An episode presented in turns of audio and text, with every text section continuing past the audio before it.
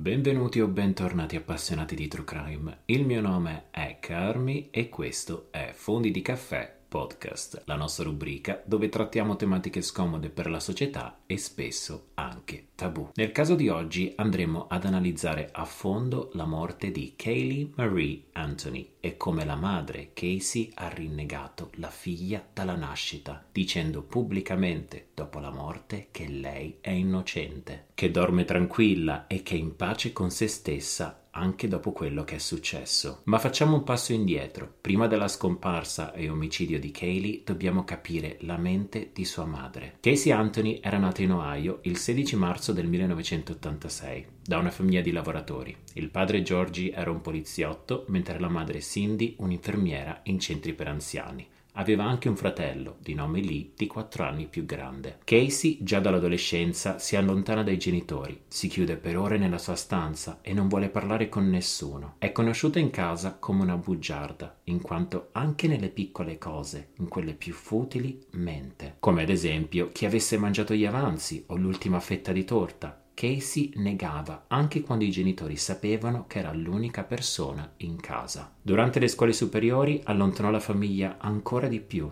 dicendo che andava a casa di amiche per studiare, mentre in realtà era vista a party fino a tarda sera, accompagnata sempre da un nuovo ragazzo. Nell'ultimo anno scolastico, prima della maturità, i genitori vogliono organizzare una festa, ma ogni volta che chiedono a Casey quando fosse il giorno dell'ultimo esame, lei svia la conversazione. Casey non vuole parlarne, ma lascia che i genitori continuino con i preparativi, fino a che non sono loro costretti a chiamare la scuola per sapere quando si diplomerà. A loro sorpresa, Casey non si stava presentando in classe e di conseguenza stava fallendo in tutte le materie. Dopo il duro confronto con i genitori, Casey decide di ritirarsi da scuola e immergersi nel mondo del lavoro, alla ricerca della sua indipendenza. Inizierà infatti a lavorare nel Hard Rock Café dei Universal Studio di Orlando, Florida. Per quanto i genitori siano contrari di questa scelta, percepiscono un grande cambiamento in Casey, che già nelle prime settimane sembra più serena. La porta della sua cameretta è ora sempre aperta, ma non solo, ha ripreso a parlare con i genitori, si confida, sembra quasi felice. La pace in Casey però non durò a lungo. Nel gennaio del 2005 conobbe Jessie Grant e verso fine 2004, inizio 2005 rimane incinta. Casey si confida con le sue amiche, dicendo che non si sente pronta ad avere un figlio, che ha solo 19 anni e ama la sua vita così com'è. Senza sorpresa, i segreti in famiglia ritornano e Casey nasconde la sua gravidanza fino al settimo mese, quando è costretta a dirlo ai genitori. Casey, a cuore in mano, dice che la sua idea è quella di dare in adozione il figlio dopo la nascita. Questo porta tensione in casa. I genitori che sono estremamente religiosi non sono solo arrabbiati con la figlia, ma sono contrari all'adozione. Casey riceve un vero e proprio ultimatum. Deve scegliere se tenere il primogenito ed essere supportata anche economicamente dai genitori o darlo in adozione ed essere diseredata e in mezzo a una via. Come possiamo immaginare, messa alle strette, a soli 19 anni Casey fa felice i genitori e il 9 agosto del 2005 porta alla luce la figlia, Kaylee Marie Anthony. Quattro mesi dopo la nascita di Kaylee è il 24 dicembre del 2005 e Jesse, il padre, chiede a Casey di sposarlo, di iniziare la loro famiglia. Inizialmente Casey disse di sì, ma pochi mesi dopo ebbe una discussione con Jesse che lo portò a richiedere l'esame di paternità. Il test del DNA confermò che Jesse non era il padre biologico e nel maggio del 2006 i due si lasciarono in definitiva. A distanza di qualche giorno, Casey, più solare che mai, rivela che stava frequentando già un nuovo ragazzo, Tony, il DJ, e questa frequentazione stava andando avanti già da tempo. Casey, infatti, diceva che andava spesso a casa di Tony e portava anche la figlia, e che lui la capiva pienamente. Arriviamo al 15 giugno del 2008, il giorno prima della scomparsa di Kaylee. Quella sera, Casey e i genitori ebbero un litigio la giovane madre infatti aveva detto che doveva andare in viaggio per lavoro e che non sapeva quando sarebbe tornata. I genitori, giustamente, volevano chiarimenti, ma prima di ricevere alcuna spiegazione, Casey preparò la sua valigia e con la figlia se ne andò via senza dir nulla. La verità è che il viaggio di lavoro non era mai esistito, che Casey voleva seguire Tony in giro per eventi mentre lavorava come DJ e lei voleva che i genitori si prendessero cura della figlia. Questa menzogna e la sua assenza di casa durò per più di un mese e in questo periodo riceveva chiamate dai genitori chiedendo di lei, della piccola Kaylee, ma Casey aveva sempre una scusa pronta. Una volta la bambina dormiva, una volta giocava, un'altra invece era con la babysitter, di cui molto presto ve ne andrò a parlare. Ma per quanto Casey non voleva che ci fosse una relazione tra i genitori e la figlia, era però felice di incassare l'assegno di mantenimento che i genitori le davano ogni mese e addirittura, quando era andata via, aveva preso la macchina di famiglia, così da rendere i suoi spostamenti più facili. Diciamo che Casey non era poi così indipendente come pensava. Passano le settimane e Georgie, il padre di Casey, riceve una chiamata. Scopre che l'auto che aveva in prestito la figlia era stata abbandonata in un parcheggio e che il carro attrezzi era stato avvisato. Ora doveva pagare una multa salata e doveva andarla a riprendere. Quando lo stesso giorno andrò a riprendere l'auto, notò un odore strano, quasi come se qualcosa fosse morto dentro. All'arrivo in casa chiese alla moglie Cindy di aiutarlo a ripulire l'auto e insieme nel bagagliaio trovarono un sacchetto nero dell'immondizia. Senza aprirlo, decisero di disfarsene e pulire l'auto rigorosamente. La mattina seguente Cindy si presentò a casa di Tony, dove trovò la figlia e dei loro amici in stato di ebbrezza. Sul tavolino del soggiorno, infatti, era presente non solo alcol, ma anche sostanze stupefacenti. Domandò alla figlia dove fosse la nipote e Casey disse che era con Zani, la babysitter. Cindy obbligò la figlia a tornare a casa con lei e da lì a poco la situazione prese una piega oscura. L'inesistente collaborazione della figlia portò Cindy a chiamare la polizia, dicendo che la giovane aveva non solo rubato la sua auto, ma che quando l'aveva ritrovata c'era un odore strano e che non fosse certa dove fosse la nipote. Non passò molto tempo e Cindy origliò la conversazione che stava avvenendo tra la figlia Casey e il figlio Lee. Casey aveva raccontato che la figlia Kaylee era stata rapita da questa babysitter e che non voleva ridargliela. Cindy, allarmata, entra nella stanza e obbliga la figlia a confessare tutto alla polizia. Casey si rifiuta e Cindy è costretta a chiamare la polizia una seconda volta. Cindy dice che è venuta a conoscenza che la nipote era stata rapita. La polizia chiede di parlare con Casey, che inizialmente si rifiuta, ma che dopo le persuasioni della madre accetta. Dirà la polizia che aveva parlato con Zani, la babysitter, il 9 e il 15 di luglio e che ambedue le volte aveva parlato con la figlia. Rivelò successivamente che era in contatto tramite MySpace perché il telefono di Zani non era più attivo. Concluse dicendo che dopo l'ultima chiamata Zani aveva promesso che per il suo compleanno avrebbe ricevuto la figlia. All'arrivo della polizia, Casey viene bombardata di domande, alla quale lei risponde vagamente. La polizia chiese di descrivere la babysitter e la descrizione che ricevono è bizzarra. Secondo Casey, Zani aveva 25 anni. Era originaria di New York, 1,73 m, 63 kg, capelli neri, denti bianchissimi e un 10 su 10 in bellezza. Una descrizione davvero insolita di una persona che accusi di aver rapito tua figlia.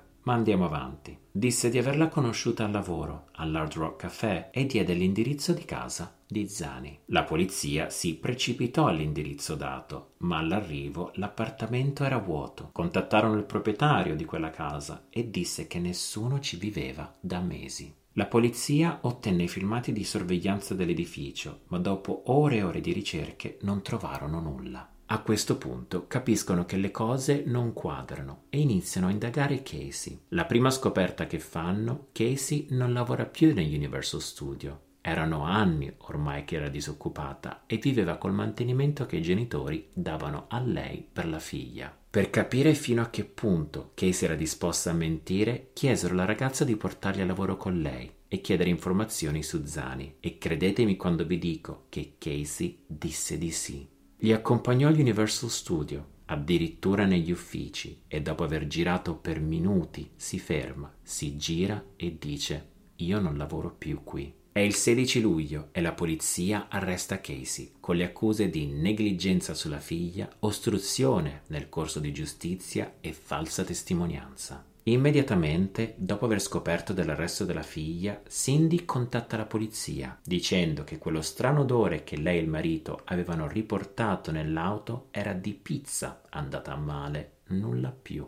Automaticamente la polizia insospettita chiede di ispezionare l'auto con un cane d'addestramento e sono certi che l'odore non era di pizza. Nel bagagliaio notano anche un alone delle dimensioni di un piccolo corpo e dopo aver rimosso il rivestimento e portato in laboratorio le analisi confermano tracce di decomposizione umana e macchie di cloroformio, una sostanza che può fungere da anestetico per stordire chi ne fa uso. Nel bagagliaio furono anche ritrovati dei capelli. Il DNA rileva la possibilità di provenienza di Casey, la madre Cindy e della figlia scomparsa Kaylee ma dopo ulteriori accertamenti sono certi appartenere a Kaylee, in quanto la lunghezza non combaciava con Casey e Cindy aveva i capelli trattati con tinte. Infine, l'attaccatura di questi capelli presentava una parte completamente nera una presenza di decomposizione. Come se non bastasse, la polizia trovò nel computer di casa una ricerca insolita, come fare del cloroformio in casa. Immediatamente Cindy disse che era stata lei ad effettuare le ricerche. In realtà stava cercando la parola clorofilla per vedere se fosse tossica per i cani perché aveva visto che spesso masticavano i bambù in giardino. Ma questa era l'ennesima menzogna, in quanto durante l'orario di queste ricerche la donna era al lavoro e in casa c'era solo Casey. I genitori di Casey decidono di ingaggiare un avvocato che riesce a richiedere l'opzione di riscatto e con la modica cifra di 500.000 dollari Casey ritorna a casa. Viene però arrestata nuovamente il 29 agosto dopo che la polizia è venuta a conoscenza che la giovane aveva contraffatto quattro assegni di affidamento. I genitori di Casey richiesero tramite gli avvocati un secondo riscatto e con la cifra di 500.000 dollari riportano per la seconda volta la figlia in casa. Questi genitori, un poliziotto e un'infermiera, si erano indebitati di un milione di dollari per la figlia Casey. L'11 dicembre del 2008, a meno di due chilometri dalla casa degli Anthony, un ingegnere elettrico stava lavorando nelle connessioni tra pali elettrici e vide qualcosa di strano. Riportò infatti alla polizia che tra l'erba alta aveva visto quello che descrisse come un piccolo cranio. Il 19 dicembre la conferma del ritrovamento. Il DNA era quello di Kaylee.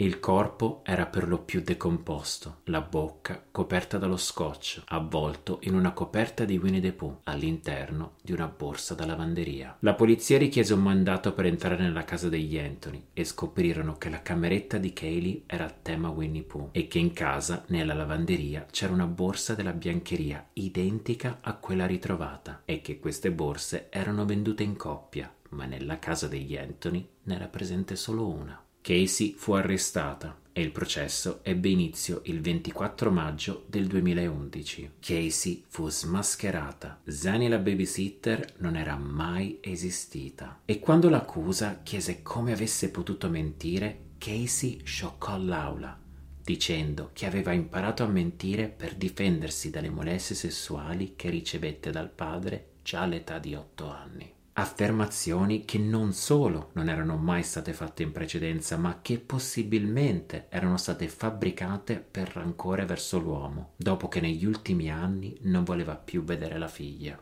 Le informazioni che ho raccolto, le testimonianze e le teorie esposte in corte sono davvero infinite. Cercherò il più possibile a semplificare tutte le informazioni da me in possesso. Partiamo con l'accusa, che determinò che Casey aveva prodotto del cloroformio in casa. L'aveva usato per stordire la figlia e aveva coperto le vie respiratorie con dello scotch. Aveva lasciato morire la figlia nel bagagliaio e si era diretta a festeggiare con Tony, il DJ, tutta la notte con l'intento di sbarazzarsi del corpo il giorno seguente. La teoria della difesa fu che Casey e George, il padre, stavano cercando Kaylee dopo averla persa di vista e l'avevano ritrovata nella piscina in giardino priva di vita. George, infuriato, disse a Casey che doveva sbarazzarsi del corpo prima dell'arrivo della moglie Cindy e che non li avrebbe mai perdonati. Furono anche date due altre teorie. Secondo Cindy, la madre di Casey, la morte era stato un incidente e che la figlia dallo shock aveva fatto sparire il corpo. Secondo il padre, Casey aveva ucciso la figlia per sbaglio. Disse che secondo lui Xani la babysitter non era altro che l'abbreviativo di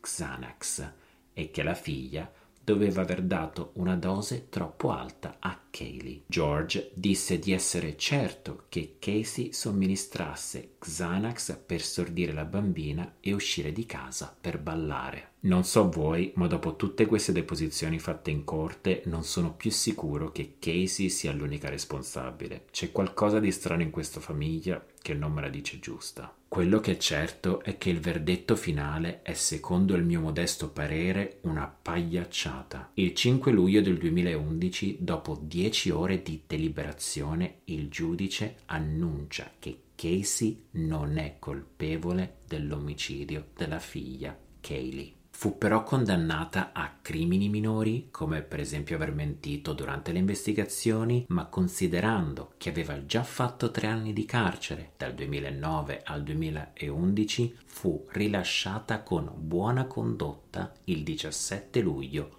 2011. Con l'amaro in bocca concluderei questa storia dicendovi che Casey dichiarò bancarotta pur di non pagare i suoi avvocati Fu anche portato allo scoperto, ma mai confermato, che aveva avuto una relazione fisica con il suo avvocato in cambio del suo aiuto. In un'intervista del 2017 disse che il caso l'aveva ispirata e dopo aver frequentato dei corsi di fotografia lavorava ora come investigatrice privata. Concluse dicendo testuali parole: La sera dormo tranquilla e sono in pace con me stessa. E siamo arrivati anche oggi al termine di un nuovo episodio di Fondi di Caffè. Spero tanto che vi abbia fatto compagnia e vi ricordo che Fondi di Caffè podcast torna ogni settimana con due episodi, uno il lunedì e uno il giovedì. Ora vi saluto e vi ringrazio per avermi ascoltato.